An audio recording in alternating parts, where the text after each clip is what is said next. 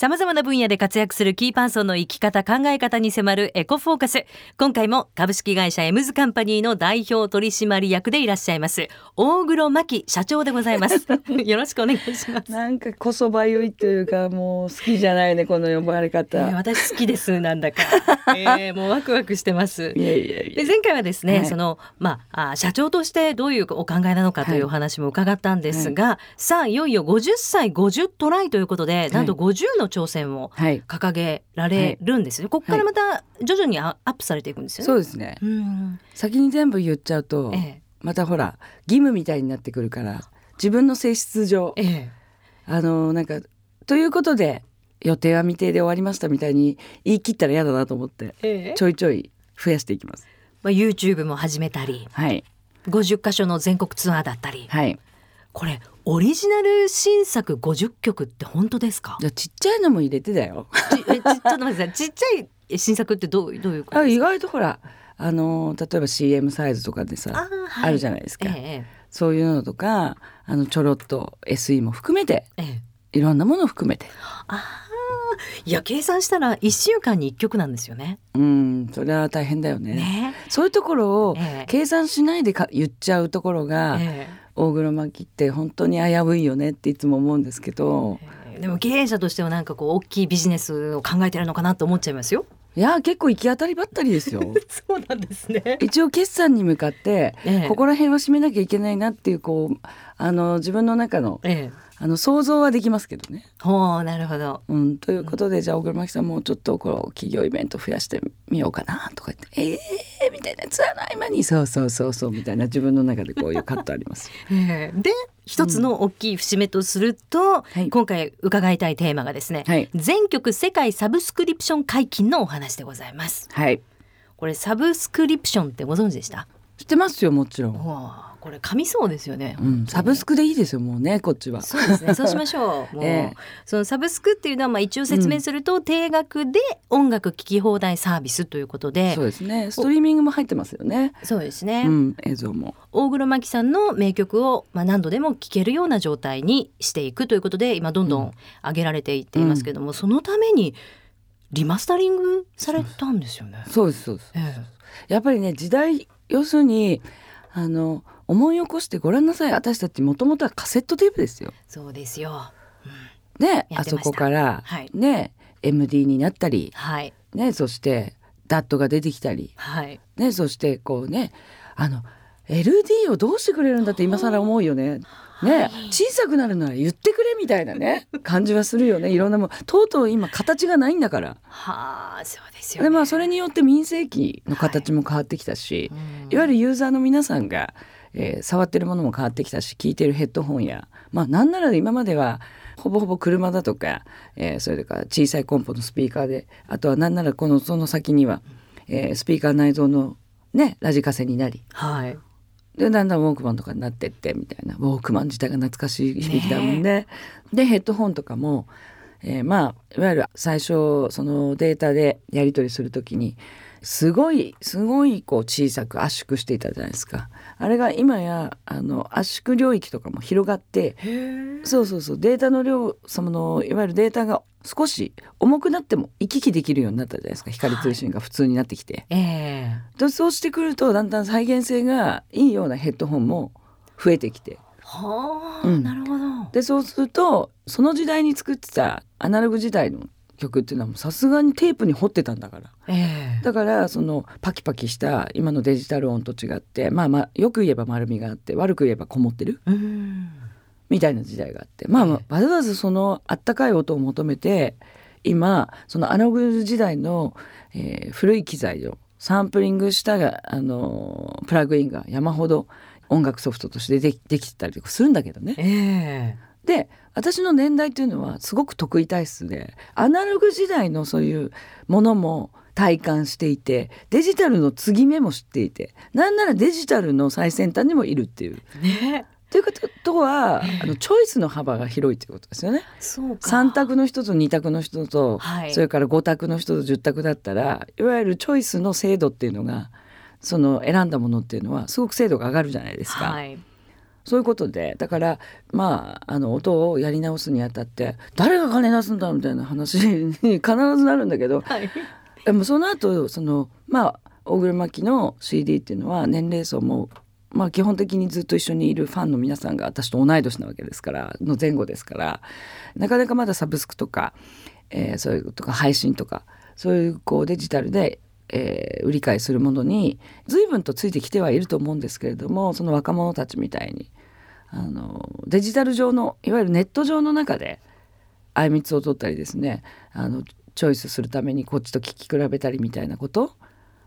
ねなんかこうデパートの試食と違う感じじゃないですか。えー、あなるほど、うんうんうん、でそのそれの信用性ってまだないと思うんですよね。えー、だからあのあくまで CD の考え方がそのビジネス論で言えばどうせなくなるものに投資をしないっていう感じになってきてでも売れなくなるものの売れなくなったものの回収の仕方をみんな、えー、いわゆる、まあ、私はよくあの江戸幕府の人々って言ってるんですけど、はい、江戸幕府の人々がなかなか開国をしないんで、ええ、日本がサブスクでこう溢れるようにならないの。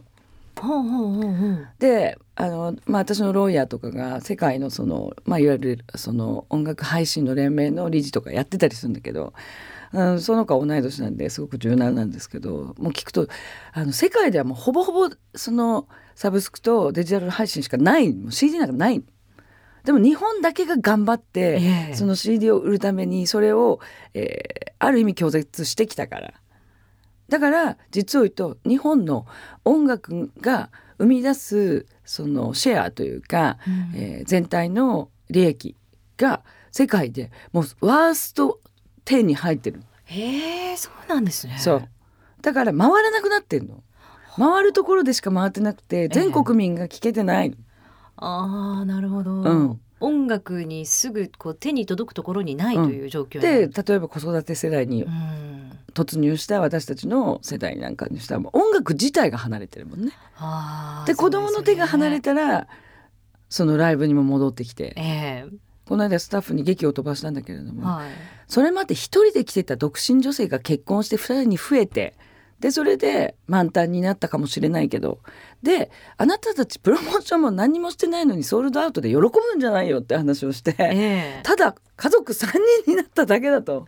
ああそういうことですか。こんなのに甘んじてたらすぐ面白いショーを作っていなかったら、えー、皆さんがこう喜ぶようなことをしてなかったらすぐ違うとこ行きますよと、えー、なめんなって怒ったばっかりです。大黒社長が。っていうか、まあ、それは大黒社長も休んでて普通の人をやってたので、えー、選ぶ側にいたので、はい、やっぱり作る側というのはいつも同じ領域しか見ていないから、はい。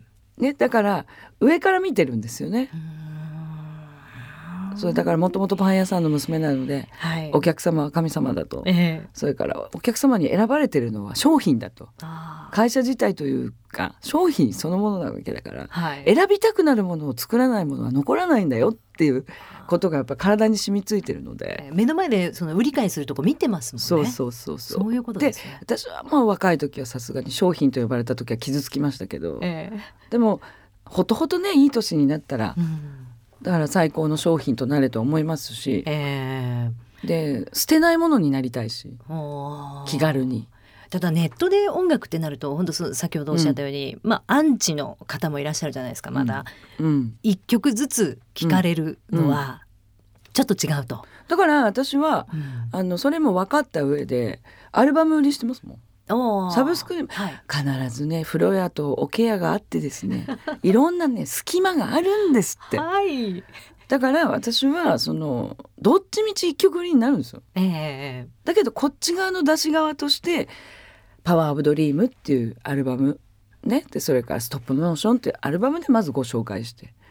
で大黒摩季ってダーッとバラバラになるに決まってるし、えー、なるんですよ、はい、だけど入り口を自分たちの主義主張を通しなさいよっていう話ですね。でそうすればその一曲だけ欲しかった人も「えー、何何何?」って主張だけでも通っていくじゃないですか。はい。まあ、大黒摩季さんそういうところ私は自分でいいとこだなと思ってるんですけど曲順考えるの大好きなんですよ、はい、この人。普通みんなアーティスト嫌いがあるんですけど、えー、冷静にもう見なきゃいけないからね感情論じゃなくて。だけど必ず曲同士でこの順番でこのキーでいくとどっちもよく聞こえるっていう順番にたどり着くんですよ。へえ。そこまで聞いた人しかその曲順ができない。みたいなマニアックなんですこっちはねアーティストの出張ですよ。え。でこっちからすると早く出してもらわないとみんなが困るんですよって社長が言うんだけど、ええ。いやいやいやもうちょっと待って最高のところがあるからもうちょっとだけ待ってみたいな、うん、だからそれは大黒摩季っていう人のあのキャラクターでありポリシーでありそういうのを曲げたらいわゆるデータなんでポイポイゴミ箱に捨てられるだけなんで捨てられるものにさせないっていうために、まず大黒摩季というものはトータルまで全部。だってそうじゃなかったらリマスターまたやらないもの。そうですよ昔ね。でも思いません？なんかルイ・アームストロングぐらいあの年を取るとですね古い音がプツプツであのアナログ全開のやつってちょっと洒落て聞こえるじゃないですか、えでそれ半分ぐらいだと中途半端に古い音にしかならないじゃないでえすか。はあで大黒社長は言いました。ええ。スタッフのみんなに「あのさ」って大黒摩季にとってみれば世界あのサブスクあの配信開始ということはだよ。デビューと同じわけさ。だから今池のエド・シーランと同じ土壌に並ぶわけさ。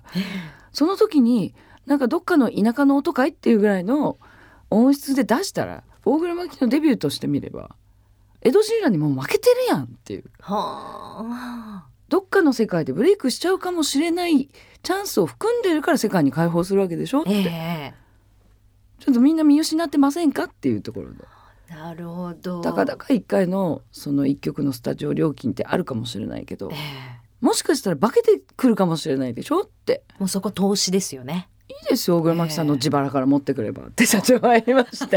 大黒摩季さんまたいの印税のお金が全部仕事に自腹としてこう投入されて。まあでも結果的にはみんなで話をしてええ。そのうちらの世代のために作ったその CD のビッグバンっていうのがあるんですけど、はい。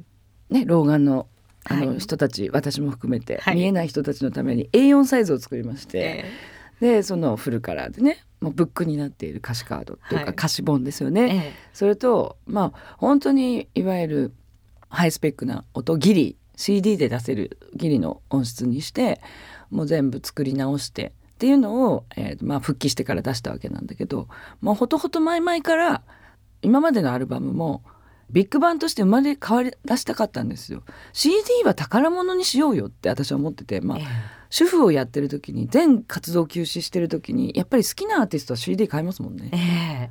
マドンナあの多少ねどこ行っちゃったんだ最近のマドンナはと思いながらもマドンナとか U2 とかやったら絶対やっぱり手に取りたいっていう宝物、触れていたいんですよね。たうん。だから CD が宝物になってええ。で安価なデジタル音源っていうのは安価であるべきでいいんじゃないのってそこはきっぱりした方がユーザーもええ。分かりやすいし予算繰りも分かりやすいわけで、はい。それごちゃごちゃにしたまんま CD がただ売れないって言ってもでそして CD の音質も上げなかったら。うんそりゃお客様をバカにしてるよねって話になるじゃないですか。確かにあのサブスクで聞いたんですよ。拝聴したんですけど、あのススマホで聞いてうん。パソコンで聞いても、そのなんていうんですか最新の曲と続けて聞いても全く違和感ないですよね。頑張りました。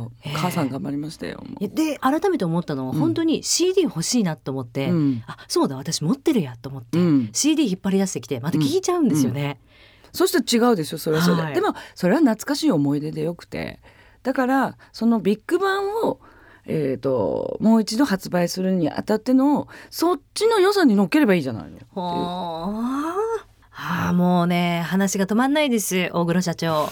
今の。主婦感覚全部。いやー。お財布一緒なんだから使い方よね。そうですよね、面白い。まだまだあのお話足りないと言いますか50トライあるので この50回喋っていただかないといけないんじゃないかなっていうような感じになってまいりまして、はい、まあね最多あの、えーのゲストになるかもしれないですね。出場回数。ぜひお願いいたします。まあ他ならぬエコちゃんなので。ありがとうございます。はい。はい、で今回はサブスクのお話をしましたが、はい。また次回は新作のお話なんかも。あそれはちょっと頭が痛いところなのでお時間しばし招招待した方がもっと広がるかと思いますので どうぞよろしくお願いします。はい、楽しみになっております。ということで、はい大黒摩季社長でございました。ありがとうございました。ありがとうございました